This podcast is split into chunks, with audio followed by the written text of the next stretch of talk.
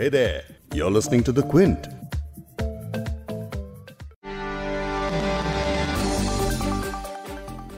आज Hyderabad municipal corporation चुनावों के नतीजे आ गए हैं। आप पहली बार जीएचएमसी चुनाव की राष्ट्रीय स्तर पर इतनी चर्चा होती देख रहे होंगे।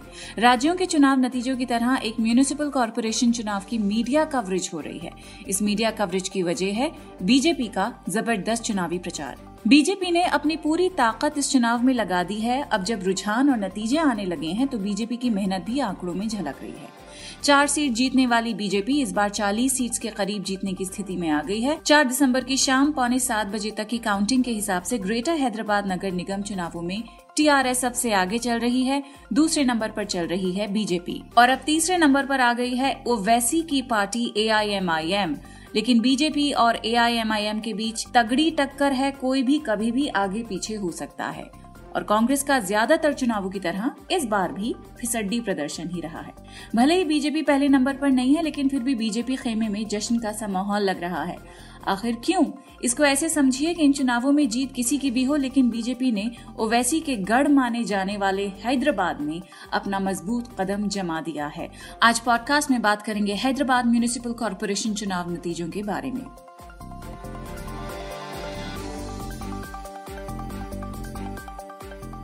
क्विंट हिंदी पर आप सुन रहे हैं बिग स्टोरी। हिंदी मैं हूँ फबीहा सैयद। इस पॉडकास्ट को रिकॉर्ड करते वक्त तक ग्रेटर हैदराबाद नगर निगम, यानी जीएचएमसी चुनाव का रिज़ल्ट नहीं आया है और गिनती अब भी चल रही है। लेकिन ये चुनाव बीजेपी के लिए किस तरह साबित होते दिख रहे हैं और बाकी पार्टियों का क्या हाल है, इस पर तफसीली बात करेंगे क्विंट के पॉलिटिकल एडिटर आदित्य मेनन से। तो यहाँ पर एक अपना अपनी एक, एक पहचान कायम करना बीजेपी के लिए काफ़ी बड़ी बात है अगर वो पूरी तेलंगाना की राजनीति को देखा जाए तो। लेकिन पहले जान लीजिए कि अब तक के रुझान क्या कहते हैं। ग्रेटर हैदराबाद नगर निगम चुनाव के लिए मतदान पहली दिसंबर को हुआ था जिसमें वोटर टर्नआउट छियालीस पॉइंट छह ज़ीरो रहा। ग्रेटर हैदराबाद नगर निगम देश के सबसे बड़े नगर निगमों में से एक है। इन डेढ़ सौ नगर सेवक के पद के लिए कुल 1122 उम्मीदवार मैदान में हैं, जिनमें से पाँच सौ बयासी पुरुष और 540 महिलाएँ शामिल थीं। ये चुनाव ये भी तय करेंगे कि नया जीएचएमसी मेयर कौन होगा। और अब तक के नतीजों को देखकर लग रहा है कि मेयर टीआरएस का ही होने वाला है, लेकिन फिर भी ये चुनाव बीजेपी के लिए बड़ी राहत लेकर आए हैं।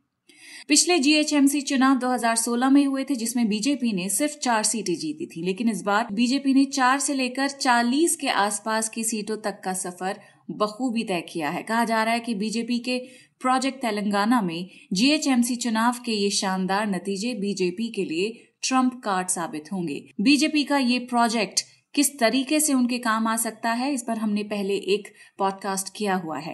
लेकिन इस पॉडकास्ट में समझेंगे क्विंट के पॉलिटिकल एडिटर आदित्य मेनन से कि बीजेपी ने ऐसी क्या जादू की छड़ी घुमाई है कि पिछले चुनाव की तुलना में करीब दस गुना बेहतर नतीजे पार्टी को मिल रहे हैं। असल में जो सुबह की लीड्स दिखाई जा रही थी पोस्टल बैलेट्स के बेसिस पर जिसके मुताबिक बीजेपी की 80, 88, 85 सीटें चैनल्स दिखा रहे थे तो उससे कंपेयर करें तो अभी ज़ाहिर है लोग समझेंगे कि बीजेपी की परफॉर्मेंस कोई बहुत ज़्यादा ख़ास नहीं रही है। लेकिन अगर पिछली बार के मुकाबले और या उससे पिछले इलेक्शन है 2009 और 2016 के इलेक्शन से कंपेयर किया जाए नौ में बीजेपी ने पाँच वार्ड्स में जीत हासिल करी थी और 16 में चार वार्ड्स में। तो इन दोनों के मुकाबले तो बीजेपी ने कई गुना अपनी टैली बढ़ा दी है।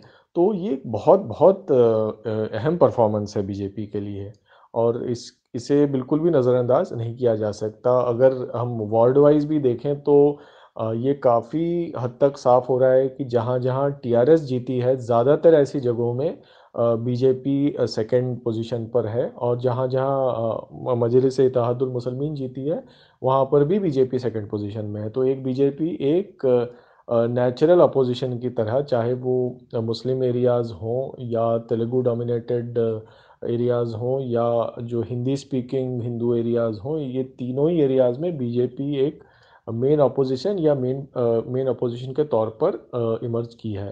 तो ये रिज़ल्ट बीजेपी के लिए काफ़ी अहम रिज़ल्ट है। ज़ाहिर है, जो जितने इन्होंने अपने दिग्गज उतारे थे मैदान में कैंपेनिंग करने के लिए, अमित शाह से लेकर योगी आदित्यनाथ और जे पी नड्डा, स्मृति ईरानी तेजस्वी सूर्या, यहाँ तक कि प्रधानमंत्री मोदी ने भी हैदराबाद की एक एक उस दौरान यात्रा कर ली थी, जबकि हालाँकि कुछ उन्होंने रैली एड्रेस नहीं करी। तो ये जो जितने दिग्गज उतारे थे, उससे ज़ाहिर एक्सपेक्टेशन बहुत बढ़ गया था कि बीजेपी जीत जाएगी जीएचएमसी इलेक्शन वैसा नहीं हुआ। तो लेकिन ज़ाहिर है टीआरएस का जो एक एक दबदबा था हैदराबाद में उसको चैलेंज करने में बीजेपी कामयाब रही। नगर निगम के इन चुनावों में अब तक 40 के आसपास सीटें हासिल करके क्या बीजेपी तेलंगाना में स्टेट पॉलिटिक्स का चेहरा बदलने की ताकत रखती है? टीएचएमसी का जो इलाका है उसमें 24 विधानसभा सीटें आती हैं। अगर तेलंगाना असेंबली के साथ इसको कंपेयर किया जाए तो। और ये तेलंगाना असेंबली के लगभग 20 फ़ीसदी हिस्सा जीएचएमसी के आ, के बाउंड्री में आता है। आ, तो यहाँ पर एक अपना अपनी एक, एक पहचान कायम करना बीजेपी के लिए काफ़ी बड़ी बात है अगर वो पूरी तेलंगाना की राजनीति को देखा जाए तो। और अगर जीएचएमसी के रिज़ल्ट और इससे पहले दुबक सीट का जो बाईपोल हुआ था उन दोनों को साथ में देखा जाए और फिर बीजेपी के जो लोकसभा में बीजेपी ने सीटें जीती थी तेलंगाना में, इससे साफ़ तौर पर ये तो ज़ाहिर हो रहा है कि बीजेपी एक नेचुरल अपोजिशन की तरह तेलंगाना में उभर रही है और ये टीआरएस के कुछ वोट अपने तरफ़ खींच रही है, कुछ हद तक कांग्रेस का वोट खींच रही है और काफ़ी हद तक जो एक पुराना तेलुगु देशम पार्टी का वोट था, वो भी अब बीजेपी के तरफ़ आ चुका है। तो तेलंगाना में अगर बीजेपी अपना एक्सपैंड करना चाह रही है तो ये उसके लिए काफ़ी अहम कदम रहा है। लेकिन वो जिस कदर एक बड़ी जीत चाह रही थी और जिस कदर उसने अपने दिग्गज उतारे यहाँ पे, ये उस लेवल की जीत नहीं है। तो जैसा कर्नाटक में बीजेपी ने अपना वर्चस्व कायम किया है और ख़ुद अपने बलबूते पर वहाँ पे सत्ता हासिल की है, तेलंगाना में अभी अभी वैसी स्थिति नहीं पैदा हुई है। बीजेपी को अब और ज़्यादा काम करना पड़ेगा। अब जरा टीआरएस और एआईएमआईएम की बात करते हैं। बीजेपी का इस तरह उभरना इन दोनों पार्टियों के लिए क्या मायने रखता है? इन पार्टियों के नज़रिए से देखें तो इनके सामने अब क्या चुनौतियाँ हैं? जिस तरीके का रिज़ल्ट आया है और टीआरएस का जो एकदम एक तरफा दबदबा रहता था ये उसको एक बहुत बड़ा चैलेंज बीजेपी ने दिया है इस इलेक्शन में। मजलिस इतिहादुलमसलमिन को भी ओल्ड सिटी में कुछ जगह एक काफ़ी नैरो विक्ट्रीज़ मिली हैं, जिस वजह से एमआईएम को भी आने वाले दिनों में ज़्यादा मेहनत करनी पड़ेगी अपने अपने जितने भी गढ़ हैं उन्हें बचाने के लिए। तो ये दोनों पार्टियों के लिए एक वेकअप कॉल रहा है कि जो उनका दबदबा था क्योंकि कांग्रेस, तेलुगु देशम बिल्कुल भी सामना नहीं कर पा रहे थे इन दोनों पार्टियों का वो अब ऐसी स्थिति नहीं रहेगी। बीजेपी के पास इन दोनों पार्टियों के मुकाबले ज़्यादा रिसोर्सेज हैं और वो दोनों पार्टियों को एक टक्कर दे सकते हैं, चाहे 2023 का विधानसभा इलेक्शन हो या 24 का लोकसभा इलेक्शन हो। लेकिन अब जिस तरीके का रिज़ल्ट आया है, शायद टीआरएस को एमआईएन की ज़्यादा ज़रूरत पड़ेगी हैदराबाद को गवर्न करने के लिए जीएचएमसी को चलाने के लिए ढंग से। तो एक तरफ़ इन दोनों पार्टियों को साथ मिलकर काम भी करना पड़ेगा। लेकिन दूसरी तरफ़ बीजेपी, टीआरएस के हिंदू वोटरों को अपने तरफ़ खींचने की कोशिश करेगी। ये कहते हुए कि ये टीआरएस और एमआईएम का, की आपस में साठ गांठ है। तो टीआरएस को एक बैलेंस करके भी चलना पड़ेगा आने वाले दिनों में। यानी एक नई किस्म की स्थिति पैदा हो जाएगी तेलंगाना की राजनीति में।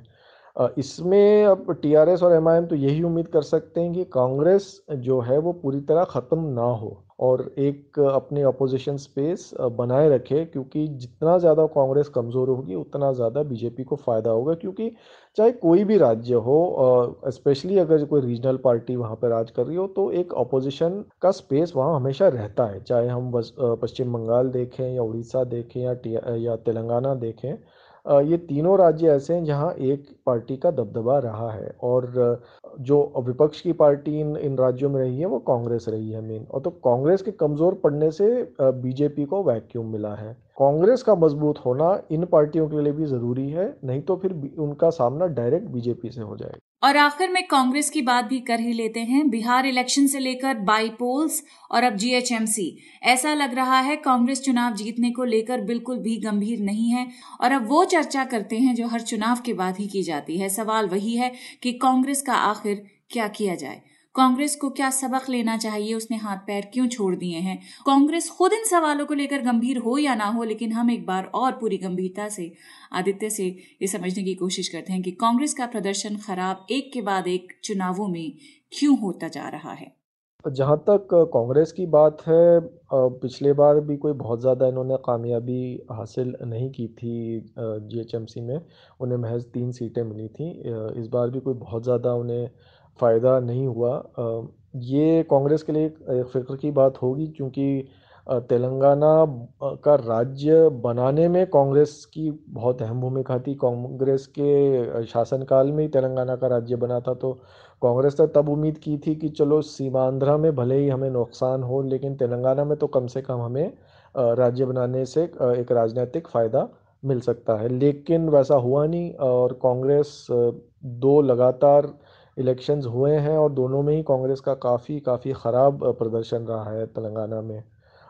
तो अब कांग्रेस को ये सोचना होगा कि एक और राज्य क्या उनके हाथ से निकल रहा है कि एक और राज्य में उनकी जगह बीजेपी मेन अपोजिशन बन रही है।